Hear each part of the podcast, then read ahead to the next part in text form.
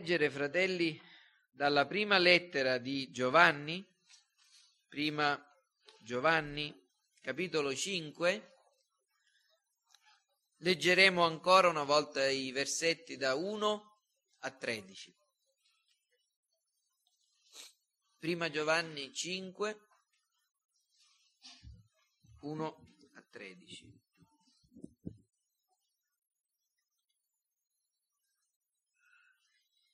Chiunque crede che Gesù è il Cristo è nato da Dio e chiunque ama colui che ha generato ama anche chi è stato da lui generato. Da questo sappiamo che amiamo i figli di Dio, quando amiamo Dio e osserviamo i suoi comandamenti, perché questo è l'amore di Dio, che osserviamo i suoi comandamenti e i suoi comandamenti non sono gravosi poiché tutto quello che è nato da Dio vince il mondo. E questa è la vittoria che ha vinto il mondo, la nostra fede. Chi è che vince il mondo se non colui che crede che Gesù è il figlio di Dio? Egli è colui che è venuto con acqua e sangue, cioè Gesù Cristo, non con acqua soltanto, ma con l'acqua e con il sangue. Ed è lo Spirito che ne rende testimonianza perché lo Spirito è la verità. Poiché tre sono quelli che rendono testimonianza, lo Spirito, l'acqua e il sangue, e i tre sono concordi. Se accettiamo la testimonianza degli uomini, la testimonianza di Dio è maggiore e la testimonianza di Dio è quella che Egli ha reso al figlio suo. Chi crede scusate. Chi crede nel figlio di Dio ha questa testimonianza in sé. Chi non crede a Dio lo fa bugiardo, perché non crede alla testimonianza che Dio ha resa al proprio figlio. E la testimonianza è questa. Dio ci ha dato la vita eterna e questa vita è nel figlio suo. Chi ha il figlio ha la vita, chi non ha il figlio di Dio non ha la vita. Vi ho, detto, vi ho scritto queste cose perché sappiate che avete la vita eterna, voi che credete nel nome del Figlio di Dio. Amen. Io appartengo a quella generazione che nel 69, 1969, rimase con la bocca aperta quando eh, i primi astronauti poggiarono il loro piede sulla Luna. Ricordo ero, ero molto piccolo, sono nato nel 64, potete fare i conti, era il luglio del 69 e ricordo che la mia meraviglia fu grande nel vedere che quei, quegli uomini bardati e carichi di un grande peso sulle loro spalle, respiratori, una tuta da astronauta, appunto, riuscivano a saltellare sulla superficie della Luna. Perché, come diceva una canzone di quel tempo, il peso sulla Luna è, la metà della metà. Il peso è quindi eh, dettato in qualche modo non tanto dalla massa in sé quanto dalla, in pratica dal luogo in cui ci troviamo. Il peso sulla Luna è minore perché la Luna è minore di eh, volume, quindi più piccola rispetto alla Terra ed esercita una minore forza eh, sulla massa corporea. Se si dovesse andare a, su Giove, le cose starebbero completamente al contrario. Perché vi sto parlando di pesi e, eh, che, che variano? Perché questa mattina ho intenzione di parlarvi del peso dei comandamenti di Dio. Il peso dei comandamenti di Dio. Vi ricorderete che domenica scorsa ho evitato di prolungarmi eccessivamente e non ho detto nulla riguardo all'ultima parte del versetto 3 del capitolo 5. L'ultima parte del, vers- del, capitolo, eh, del versetto 3 del capitolo 5, dopo l'Apostolo Giovanni, dopo aver parlato della ubbidienza, in particolare nei versetti 2 e 3, eh, conclude aggiungendo e facendo una precisazione. Egli dice, per questo, eh, perché questo è l'amore di Dio, che osserviamo i suoi comandamenti ed aggiunge, questa è la precisazione, e i suoi comandamenti non sono gravosi, non sono pesanti, non ci schiacciano, in altre parole. Ora, per, eh, non ho detto nulla perché credo che sia un argomento molto importante e ho voluto eh, riservarmi questa mattina per parlarne più diffusamente. Quanto pesano i comandamenti di Dio? Quanto sono pesanti? Allora, le, ci dobbiamo porre due domande essenzialmente per, eh, davanti a questa precisazione dell'Apostolo Giovanni. Perché Giovanni aggiunge questa breve frase? In realtà quello che aveva da dire l'ha detto, ah, sta parlando dell'ubbidienza, vi ricorderete, ne abbiamo parlato diffusamente domenica scorsa, da questo sappiamo che amiamo Dio e figli di Dio, quando amiamo Dio osserviamo i suoi comandamenti e poi questo è l'amore di Dio, ecco, eh, osservare i suoi comandamenti.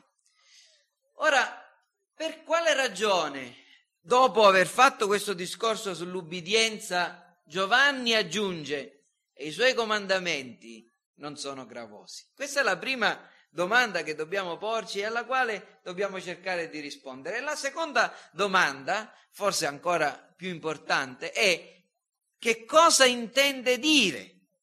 In che senso i comandamenti di Dio non sono gravosi? Ecco, questa mattina cercherò di rispondere a queste due semplici domande con l'aiuto dello Spirito Santo. E la prima è secondo me molto semplice.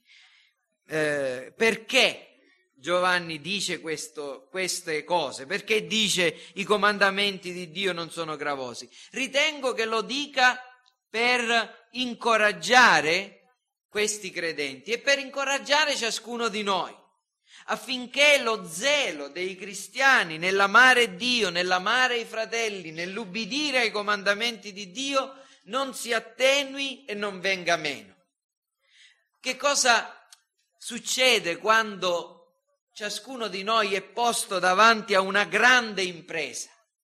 C'è una, un grande lavoro da fare, c'è un grande impegno da assumersi, c'è una grande ubbidienza da mettere in pratica. Ecco, allora è necessario che noi siamo incoraggiati. Se siamo onesti, fratelli, davanti alla grandezza dei comandamenti di Dio abbiamo bisogno di questo incoraggiamento. Tutti quanti noi ne abbiamo, perché tutti coloro che hanno cominciato con ardore, con entusiasmo a servire Dio, tutti coloro che cominciano il cammino cristiano hanno sperimentato prima o poi la stanchezza. La stanchezza. E prima o poi ciascuno che vuole davvero ubbidire ai comandamenti di Dio scopre che le proprie forze non sono adeguate. In altre parole, chi comincia a vivere cristianamente, dopo un po' si accorge di non poter, potercela fare a vivere cristianamente. Viene meno, si stanca. Ecco, questa è la ragione per la quale Giovanni scrive questa piccola aggiunta, fa questa piccola precisazione. La vita cristiana infatti non è una passeggiata nel parco la domenica pomeriggio con il sole primaverile. La vita cristiana viene paragonata nel Nuovo Testamento a una lotta, a un combattimento, al buon combattimento, al combattimento per la fede e per il quale è necessario che ciascuno di noi rivesta la completa armatura di Dio, non solo l'armatura di Dio, ma il termine che eh, usa l'Apostolo Paolo in Efesini capitolo 6, dai versetti 10 a 20, è la completa armatura di Dio, tutte le armi che Dio mette a nostra disposizione. La vita cristiana è un combattimento, è un buon combattimento, è il combattimento per la fede. Io ho combattuto, io ho serbata la fede, ho compiuto il buon combattimento, dice l'Apostolo alla fine della sua vita. E non solo questo. Nella parola del Signore noi scopriamo anche che è molto facile che la verità, le cose comprese, si attenuino nella loro forza, nella nostra mente, escano dal nostro cuore.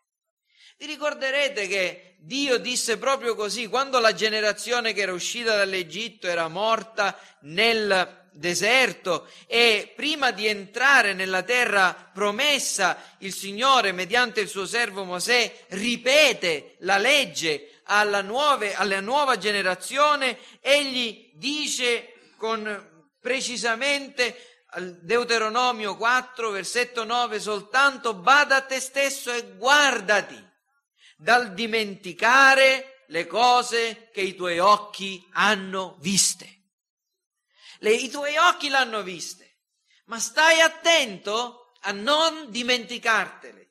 E dice, esse non ti escano dal cuore finché duri la tua vita, anzi falle sapere ai tuoi figli e ai figli dei tuoi figli.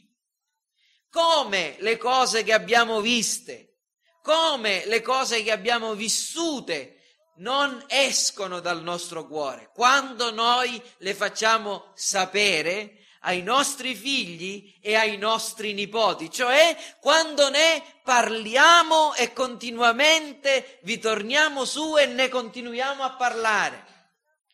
In altre parole c'è un pericolo, fratelli, l'erosione della verità. Voi oggi potete vedere qualcosa, potete godere di qualcosa di spirituale, grande, forte, che impressiona la vostra mente, che riscalda il vostro cuore, ma quelle cose possono uscirvi dal cuore e la verità, la potenza, la forza, il gusto, la bellezza di tutto quello lentamente può erodersi e andar via. Questo è il punto. E se leggete anche nel Nuovo Testamento, questo pericolo non era soltanto per gli israeliti, ma è anche per i cristiani. Nel capitolo 10, infatti, dopo aver detto quelle fa- famose parole di non abbandonare la comune adunanza, eccetera, la, lo scrittore dice ricordatevi di quei primi giorni in cui dopo essere stati illuminati voi avete dovuto sostenere una lotta lunga e dolorosa, talvolta esposti agli oltraggi, alle vessazioni, altre volte facendovi solidali con quelli che erano maltrattati in questo mondo. Infatti voi simpatizzaste con i carcerati, accettaste con gioia la ruberia dei vostri beni, sapendo di possedere una ricchezza migliore e duratura. Non abbandonate la vostra franchezza che ha una grande ricompensa. E poi continua, infatti avete bisogno di costanza affinché fatta la volontà di Dio otteniate quello che vi è stato promesso e così via. In altre parole, queste persone erano state in prima persona soggetti, testimoni di una grande lotta, avevano sofferto, avevano avuto la forza di resistere a grandi tentazioni, ma adesso erano, stavano correndo il pericolo di dimenticare. Ricordatevi di quei primi giorni. E l'Apostolo Pietro dice la stessa cosa scrivendo la sua seconda lettera, quando affer- dice proprio queste parole, io, per quanto mi riguarda, avrò cura di ricordarvi continuamente queste cose. E poi ancora dice al versetto 15, e mi impegnerò affinché dopo la mia partenza abbiate sempre modo di ricordarvi di queste cose. Ed, e, e ritengo, versetto 13, che sia giusto finché sono in questa tenda di tenervi desti con, mia, con le mie esortazioni. Quindi comprendete che le esortazioni, l'incoraggiamento è necessario nella vita dei cristiani.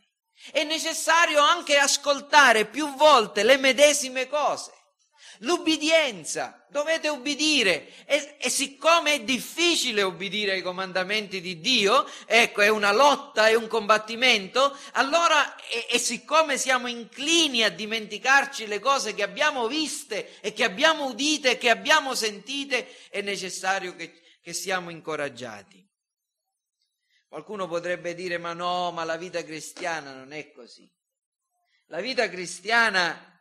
Eh, non, eh, è, è, è, il frutto dell'opera dello Spirito Santo. Uno che è nato di nuovo ha dentro di sé tutte le energie per poter ubbidire ai comandamenti di Dio. E poi che cos'è sta storia di questa lotta, di questa vita cristiana che è continuamente un tormento, la lotta, il combattimento, dimentico le cose, devo essere risvegliato. La vita cristiana è un riposo. La vita cristiana è, consiste nell'arrendersi e lasciarsi trasportare dai flutti dello Spirito Santo. Che cos'è tutta questa preoccupazione? Una volta che siamo salvati, siamo sempre salvati, Dio ci porterà avanti. Vedete, questo non è il cristianesimo biblico. Il cristianesimo biblico non è questo. Lascia fare a Dio, tu abbandonati. La, il cristianesimo biblico ci pone davanti alle nostre mancanze, alle nostre debolezze, alla grandezza di questa impresa e alla necessità di essere costantemente incoraggiati che costantemente le nostre menti siano rinfrescate riguardo alla verità. I giovani si stancano, quelli scelti vacillano e cadono. Ma chi spera nel Signore è colui che acquista nuove forze, che cammina senza stancarsi, che corre senza affaticarsi, che addirittura si alza in volo come le aquile. Questo è quello che dice il profeta Isaia. Quindi è necessario che Giovanni, dopo aver parlato dell'ubbidienza, Dopo aver detto che bisogna amare Dio con tutto il cuore, amare i fratelli come se stessi, il prossimo come se stessi e aver affermato che l'ubbidienza a Dio è universale, l'ubbidienza della quale abbiamo parlato domenica scorsa, Giovanni deve aggiungere, fratelli, i suoi comandamenti non sono gravosi. Vi incoraggio, non vi perdete d'animo state tranquilli. Ma cosa significa? E qui adesso andiamo un po' più in profondità. Cosa significa questa affermazione, questa frase? Che i comandamenti di Dio non sono gravosi. Ecco, prima di tutto lasciate che vi spieghi cosa non significa. I comandamenti di Dio non sono gravosi, non sono pesanti. Cosa non significa? Non significa che per tutti gli uomini i comandamenti, sono, i comandamenti di Dio non sono gravosi. Non significa che per gli inconvertiti, chi non è un cristiano, chi non è nato di nuovo, i comandamenti di Dio non sono gravosi e non sono un peso che li schiaccia. Anzi, per la maggior parte degli uomini, o dalla maggior parte degli uomini, i comandamenti di Dio sono considerati un peso insopportabile, legami, funi, ceppi. Ascoltate cosa dicono gli uomini a Dio e al suo unto, al suo Cristo. I re della terra si danno convegno, i principi congiurano insieme contro il Signore e contro il suo unto dicendo spezziamo i loro legami. liberiamoci dalle loro catene. Ecco, i comandamenti di Dio dagli uomini di questa terra sono considerati legami e catene. Parlate di ubbidienza, ponete gli uomini davanti alla legge del Signore e vi diranno sono legami, sono catene, non possiamo ubbidire, non vogliamo ubbidire. Leggete anche, per esempio, le parole riportate dal profeta Malachia. E questa volta Malachia riporta le parole di persone che dovevano essere al servizio di Dio. Malachia, capitolo 1, al versetto 13, dove è detto, voi anche, qui sta parlando in particolare ai sacerdoti, voi anche dite, ah, che fatica! E mi trattate con disprezzo. Ah, che fatica! E mi trattate con disprezzo. Insomma, fate il vostro lavoro, il vostro compito considerandolo un peso insopportabile. Quindi, fratelli, amici, ascoltate. Quando diciamo e quando Giovanni dice che, e quando la Bibbia afferma che i comandamenti di Dio non sono gravosi, non intende affatto dire che per tutti gli uomini i comandamenti di Dio sono leggeri. Gli uomini li considerano gravosi e lo sono, lo sono in una gran misura. E, e quindi non significa che osservare i comandamenti di Dio sia facile. Non significa che osservare i comandamenti di Dio sia facile. Alcuni ritengono che vivere cristianamente e osservare i suoi comandamenti non è, è, alla portata di tutti. Chiunque vuole lo può fare, chiunque lo desidera.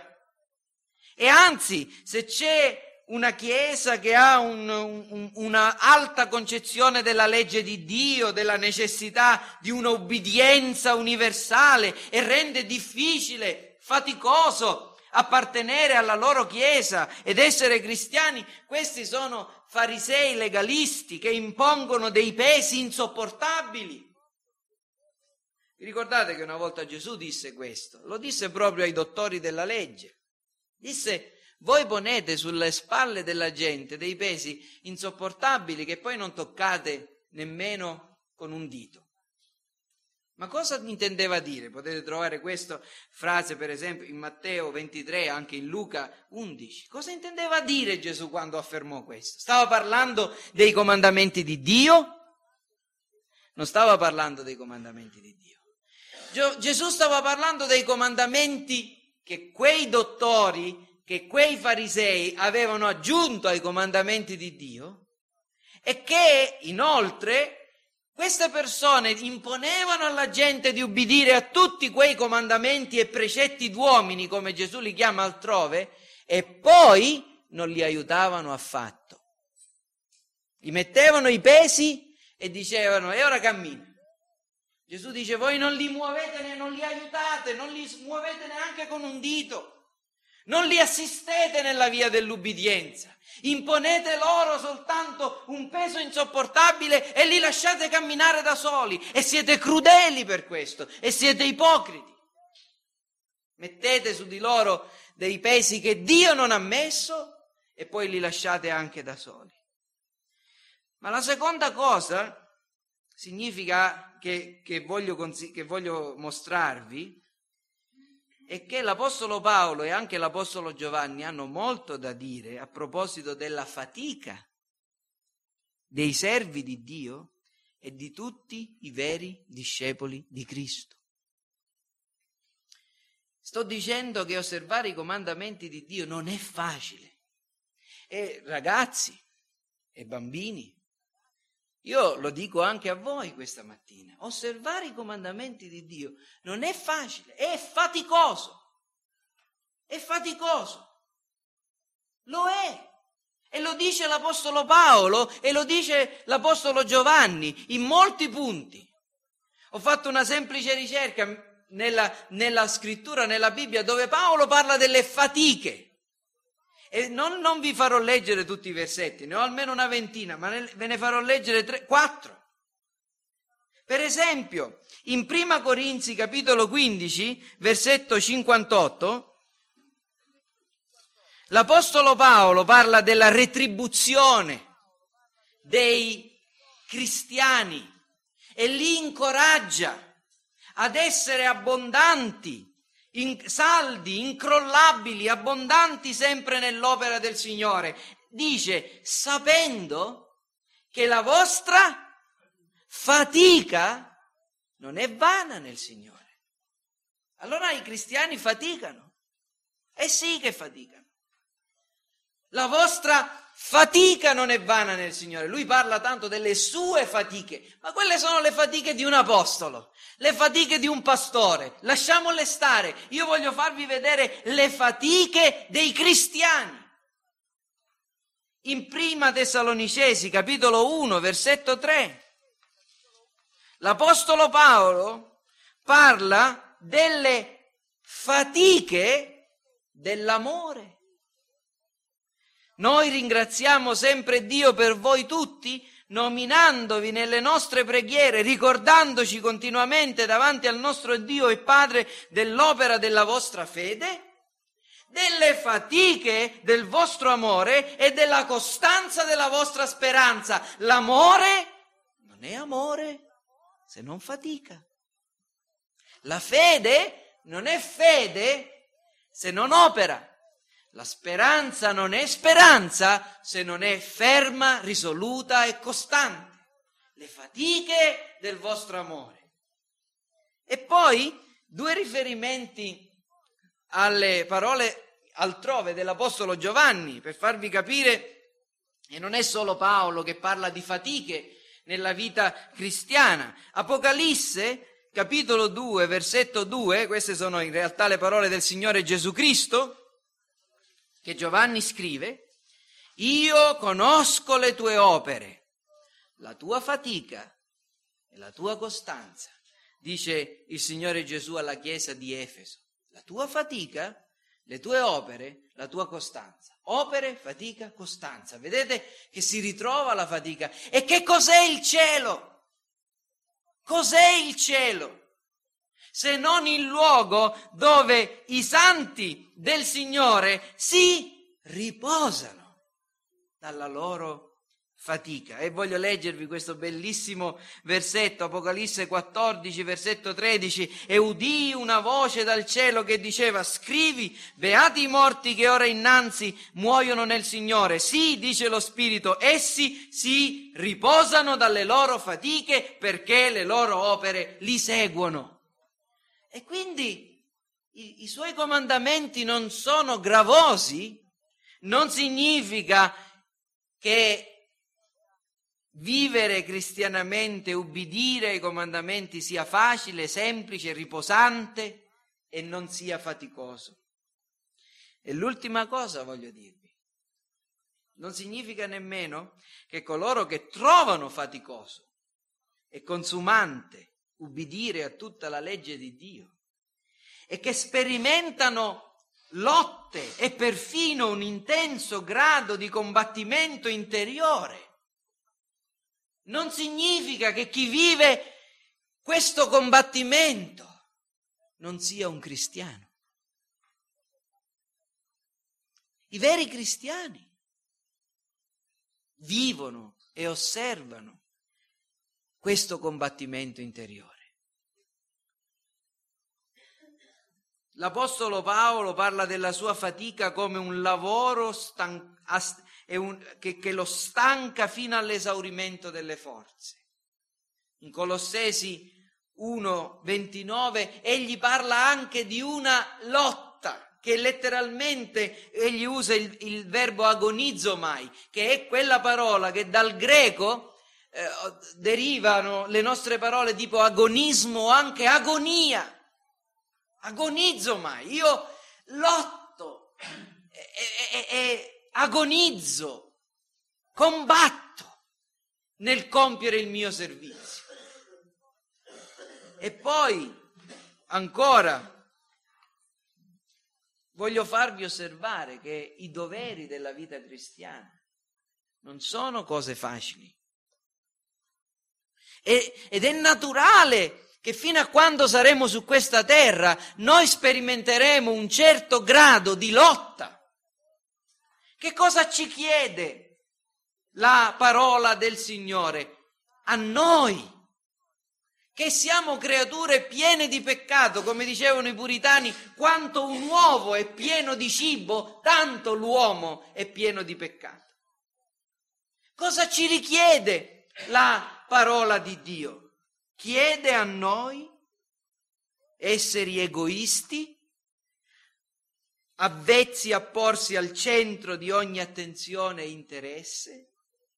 L'ubbidienza a Cristo richiede di rinnegare noi stessi. Noi non vogliamo rinnegare noi stessi, ma se vogliamo essere discepoli di Cristo dobbiamo farlo. E siccome siamo abituati ad essere al centro dell'attenzione, a volere tutto per noi, questo è proprio difficile. A persone come noi, che avevano vissuto abitualmente nella soddisfazione dei propri appetiti, la parola del Signore e l'ubbidienza evangelica ci richiede di mortificare il peccato, ogni peccato, a persone governate dalla mentalità mondana. La Bibbia ci richiede che dobbiamo imparare a pensare in modo diverso. E quindi persone egoiste devono, devono, rinnegare se stessi, persone che amavano soddisfare ogni loro piacere devono mortificare il peccato. Persone abituate a pensare in un certo modo devono smontare tutte le rotelle loro, eh, dei loro ragionamenti e rimontarle per farle girare al contrario. È una cosa facile questa? Sono cose facili queste? Sono cose che si ottengono in un giorno, sono cose che impariamo una volta per sempre e poi non dobbiamo fare più. No, questo è l'impegno e l'opera di tutta la vita. Rinnegare noi stessi non è rinnegare i tuoi amici un giorno, poi li lasci, ti fai nuovi amici Magari prima erano nel mondo, ora sono nella Chiesa, però non sono per niente diversi quelli che sono nella Chiesa da quelli che erano nel mondo. E tu pensi di avere rinnegato te stesso o te stessa? Rinnegare noi stessi è una cosa che dobbiamo fare sempre. Lo dobbiamo fare nel nostro matrimonio, lo dobbiamo fare con i nostri figli. Voi figli lo dovete fare con i vostri genitori, con i vostri fratelli. L'egoismo innato deve essere combattuto, sempre. Il desiderio di soddisfare i nostri appetiti deve essere mortificato. Fratelli, queste sono cose difficili. L'Apostolo Paolo, parlando di questa realtà nella sua vita, egli dice io con la mia mente mi diletto, con l'uomo interiore mi diletto nella legge di Dio, ma scopro dentro di me una legge che si oppone. Il peccato abita in me e sperimenta questa lotta della quale potete leggere nel capitolo 7 dell'Epistola ai Romani.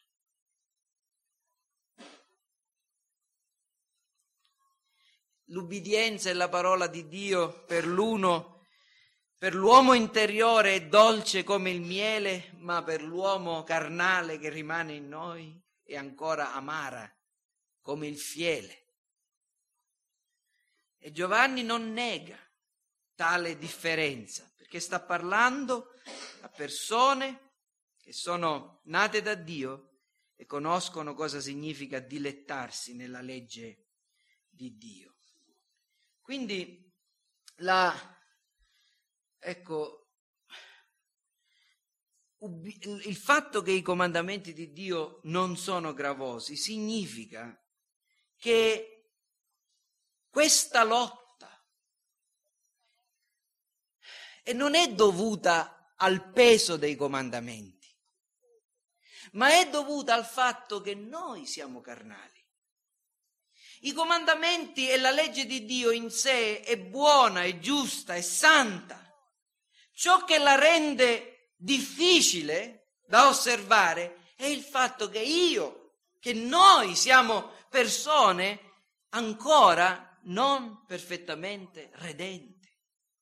La, il fatto che la legge di Dio, quindi i comandamenti di Dio, non sono gravosi, significa che una vita di costante ubbidienza e santificazione si può compiere soltanto mediante la potenza dello Spirito di Dio. E se lo Spirito di Dio opera in noi, noi potremo dire allo stesso modo, i comandamenti di Dio non sono gravosi.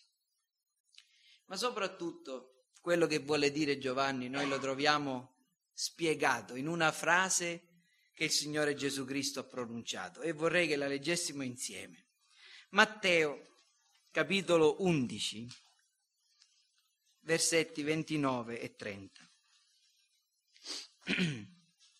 Leggiamo dal versetto 28, dove Gesù invita gli uomini ad andare a Lui. Venite a me, voi tutti che siete affaticati e oppressi, e io vi darò riposo. Prendete su di voi il mio gioco e imparate da me, perché io sono mansueto e umile di cuore. Voi troverete riposo alle anime vostre, perché il mio gioco è dolce e il mio carico è leggero. I comandamenti di Cristo, i comandamenti di Dio, non sono gravosi ma sono un gioco dolce e un carico leggero soltanto se noi andiamo a Cristo. Venite a me, venite a me. Venite a me voi che siete affaticati, aggravati, oppressi. Io vi darò il riposo. Cosa vuole dire il Signore? Prima di tutto lui ci dà il suo gioco non quello che gli uomini ci impongono. Non, il, non, è, non sono i pesi dei farisei, ma è il suo gioco. E voi dovreste essere, sapere che cosa è un gioco. Un gioco era un attrezzo di lavoro. Vedete, quando Gesù ci chiama ad andare a sé, ci propone un lavoro che è un riposo, ma ci propone di lavorare. Venite a prendere il mio gioco. Venite non a dormire, ma a lavorare, ma io vi do il mio gioco. Questo gioco era un pezzo di legno pesante anche, che si metteva su due buoi perché tra, trainassero, tirassero l'aratro.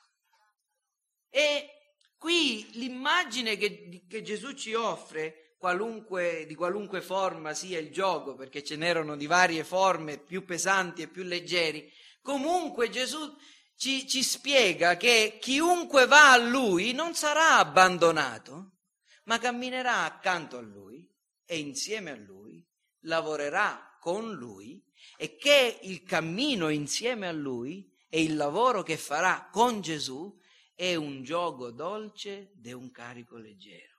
Gesù è tutto il contrario di quei farisei che mettevano i pesi e abbandonavano la gente. Gesù dice io vi faccio lavorare, però vi metto accanto a me. Vedete, in questo senso il gioco noi lo prendiamo andando a lui e camminando con lui.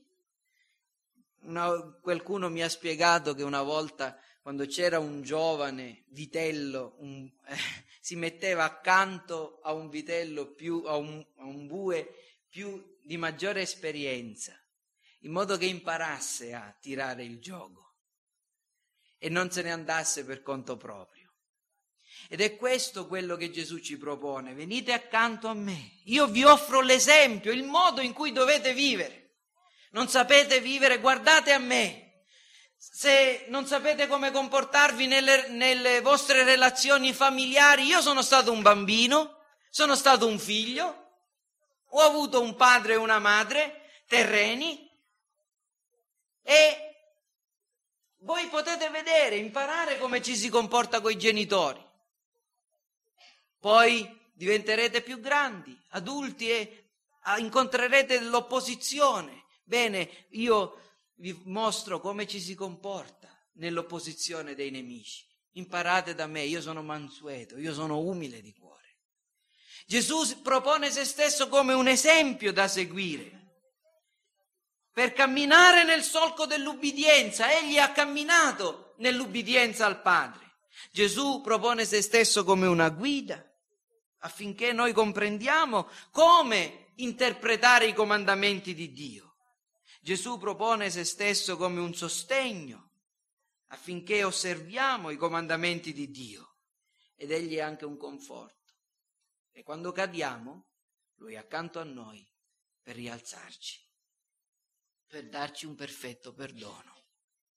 I comandamenti di Dio non sono gravosi solamente se noi camminiamo nel solco dell'ubbidienza insieme a Cristo, uniti a Cristo, aggiogati a Cristo, con Gesù come esempio, con Gesù come nostro Signore e Salvatore. Diversamente i comandamenti di Dio ci schiacciano e per noi non sarà possibile ubbidire. E questa mattina io concludo dicendo alcune cose, prima di tutto a chi non è convertito, a chi ancora non, ha, non è andato a Cristo, non ha ancora sulle sue spalle il gioco dolce, il carico leggero di Cristo. E lo voglio dire a voi, giovani, ragazzi, bambini, se sentite dire o qualcuno vi fa credere che essere cristiani è facile, che essere cristiani e vivere cristianamente è semplice, vi stanno ingannando, vi stanno imbrogliando, non ci credete. Una volta un, un uomo di Dio, un pastore che venne a visitarci, disse Vivere la vita cristiana non è difficile, vivere la vita cristiana non è arduo. Egli aggiunse, vivere la vita cristiana è impossibile, umanamente impossibile.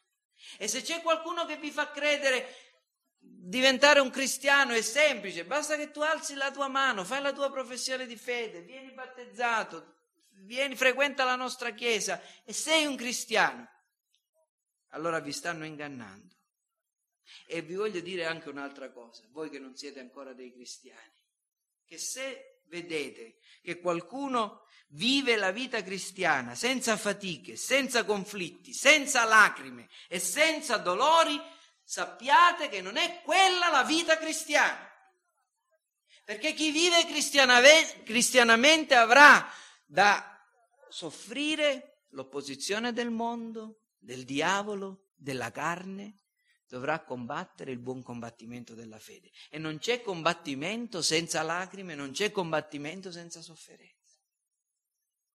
Quindi quello che voglio dirvi è che non crediate mai vivere cristianamente sia facile, ma, ma vi voglio garantire e mi posso garantire e non ve lo garantisco io nella mia persona, ma come un messaggero di Cristo, come un araldo di Cristo, come una persona mandata da Cristo, vi posso garantire che per quanto possa essere difficile ubbidire ai comandamenti di Dio, Egli stesso ha provveduto la grazia e il modo in cui possono essere da voi apprezzati, amati e osservati. È Dio stesso ha fatto in modo che i suoi comandamenti possano essere scritti nel vostro cuore, divengano parte di voi. Lui ha dato un esempio, il nostro Signore Gesù Cristo, ma non ci ha dato Gesù solo come un esempio.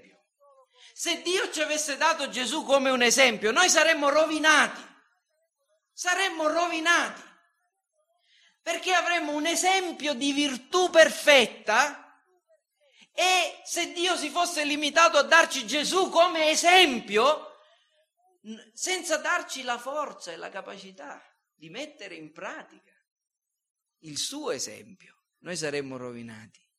Vedremmo una tale altezza morale e diremmo e chi può essere come Gesù? Ma Dio ci ha dato Gesù non solo come esempio, Egli ci ha dato Gesù come nostro sostituto, egli è morto in croce al posto dei peccatori e per quelli che egli ha acquistato morendo ha acquistato anche un dono prezioso e speciale. Questo dono è il dono dello Spirito Santo. Gesù ha detto che chiunque avrebbe creduto in lui avrebbe ricevuto in sé lo Spirito Santo, che avrebbe creato in ogni peccatore convertito il cuore nuovo, un cuore di carne, un cuore capace di ubbidire ai comandamenti di Dio, amante dei comandamenti di Dio, desideroso di mettere in pratica i comandamenti di Dio, che capisce i comandamenti di Dio. Il profeta Ezechiele parla di questa verità al capitolo 36 e prendete questa promessa e portatela con le vostre mani, col vostro cuore davanti a Dio. Possa il Signore compiacersi questa mattina di adempiere questa promessa per qualcuno o magari per tutti coloro che non sono convertiti tra noi. Io vi farò uscire, vi radunerò, vi ricondurrò, vi aspergerò d'acqua pura e sarete puri. Io vi purificherò di tutte le vostre impurità e di tutti i vostri idoli che il Signore vi possa rende, rendere capaci di vedere quali sono gli idoli che avete messo nel vostro cuore, che prendono il posto che, devono, che, deve, che spetta a Dio. Vi purificherò da tutte le vostre impurità, di tutti i vostri idoli, vi darò un cuore nuovo e metterò dentro di voi uno spirito nuovo. Toglierò dal vostro corpo il cuore di pietra e vi darò un cuore di carne metterò dentro di voi il mio spirito e farò in modo che camminerete secondo le mie leggi e le osserverete, le metterete in pratica e metterete in pratica le mie prescrizioni. Oh Signore, spandi il tuo spirito sopra ogni carne.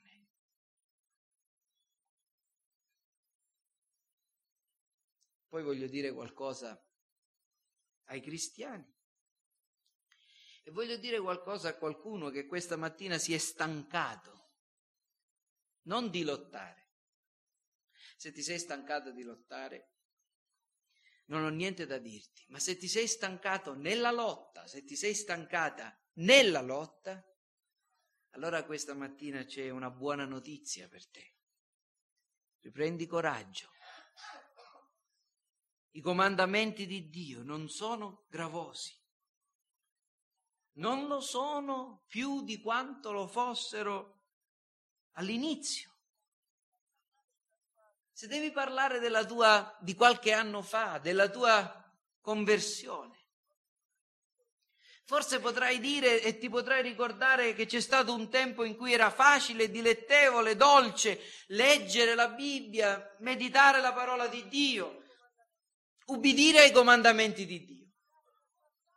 Magari nel passato c'è stato un tempo, ma oggi, adesso stai avvertendo il peso, la, for- la forza del peccato dentro di te, magari osservando quanto sono vasti i doveri davanti a te e quanto è poca la tua forza, ti sei scoraggiato, ti sei scoraggiata.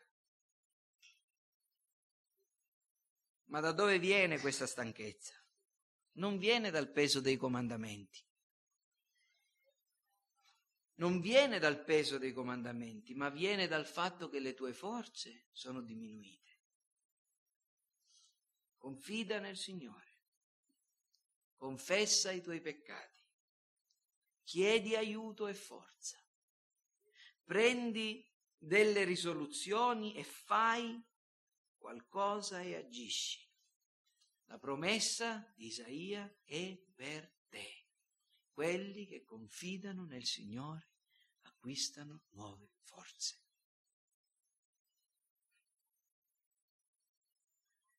Sei disposta a faticare ancora? Se sei disposto a faticare ancora, fatica perché c'è il giorno del riposo. C'è il giorno del riposo. verrà il giorno in cui ci riposeremo. Ma non è questo. Stiamo go- godendo qualcosa del, del sabato, ma il sabato deve ancora venire, ma verrà, verrà. E poi per ciascuno di noi c'è un segreto, che non è un segreto, è qualcosa che dovremmo conoscere tutti quanti. Ma siccome così pochi lo praticano, sembra che sia davvero una cosa segreta. Per poter ubbidire a Dio, quando vediamo che ci sono cose che sembrano insopportabili, impossibili, noiose, insipide, c'è un solo modo. Dobbiamo vivere in comunione con Cristo. La vicinanza a Cristo. Più siamo vicini a Lui, più stiamo accanto a Lui, più stiamo sotto il suo gioco, più, siamo, più lo conosciamo, più lo amiamo più apprezziamo le cose che ha fatto per noi, più comunichiamo con Lui con una preghiera costante, più ascoltiamo le sue parole, più lo contempliamo, ecco, più facciamo queste cose, più viviamo in comunione con Cristo, più l'ubbidienza ai comandamenti di Dio sarà per noi un gioco dolce e un carico leggero. Il regno di Dio non consiste né in bevanda né in vivanda, ma in giustizia e pace e allegrezza nello Spirito Santo. Soltanto se siamo uniti a Cristo e camminiamo in comunione con Lui. E quindi, e quindi questa mattina per tutti quanti noi c'è un solo consiglio. Cerchiamo la comunione con Cristo. Specialmente adesso. Questo è un tempo di relax di riposo. Magari non per le sorelle che in queste fine anno, in queste vacanze lavorano di più per cucinare, ma i ragazzi che cessano dalla scuola eh, o il, alcuni giorni di vacanza per voi e io vorrei anche per le, per le sorelle. Approfittatene per coltivare quell'intimità con il Signore Gesù quale venuti, nella quale forse siete venuti meno per molto tempo. Approfittatene per cercare la faccia del Signore, presto al mattino, tardi la sera. Approfittatene per leggere la sua parola e meditarla. Approfittatene per stare di più con, con il popolo di Dio. La comunione con Cristo è l'unica cosa che può rendere i pesantissimi comandamenti leggerissimi. O meglio, che può darci le forze affinché possiamo tenere sul nostro, sulle nostre spalle, come Atlante, un mondo intero di ubbidienza. Ci aiuti il Signore. Amen. Chiniamo il capo. Signore Dio nostro,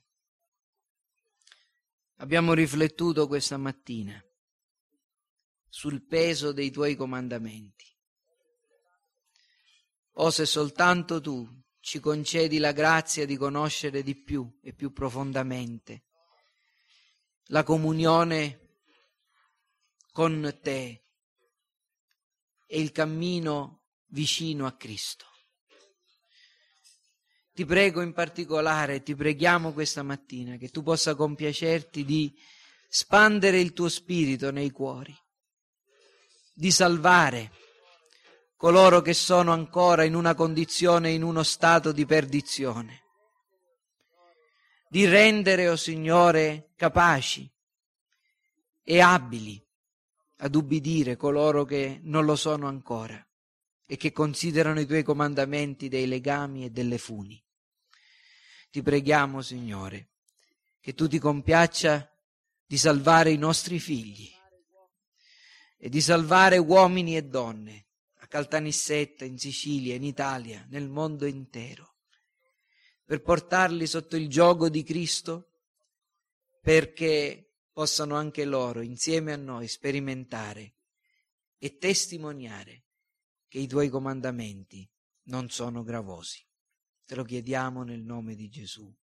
Amen. E ora la grazia del Signore nostro Gesù Cristo, l'amore di Dio il Padre e la comunione dello Spirito Santo siano con noi, con tutto il popolo di Dio, ora e sempre.